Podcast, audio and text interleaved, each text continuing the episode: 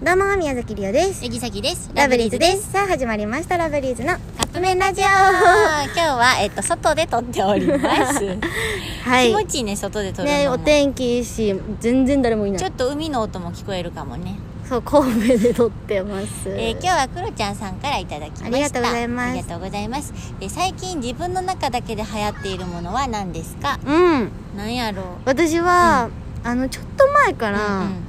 糖質制限というものをしていて、うんうんうんうんオートミールをあ食べてんねんけうど、そのオートミールをいろんな形でこううん料理すーる、うんうん米かすんねんな、そう米化って言ってオートミールってさまあ言ったらヨーグルトと混ぜたりとか麦なのになんなん何なんだろうね 穀物なのかな、うんうんうんなんか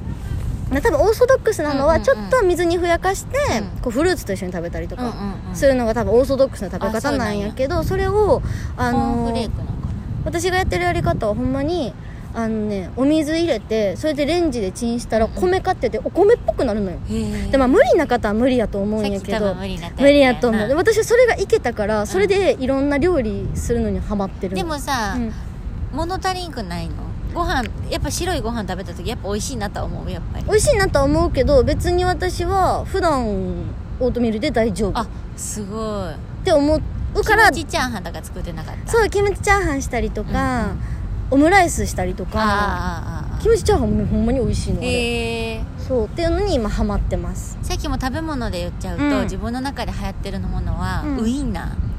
ウインナーうんーへえなんか最近ちょっとその何自粛期間結構あるやんか、うんだからちょっと自炊しようと思って、うんでウインナーをめっちゃ買うようになったのうんでウインナーって、うんあの焼くやん普通はまあ焼くかボイルするかなそうそうそうそうんチンでいけんの最近の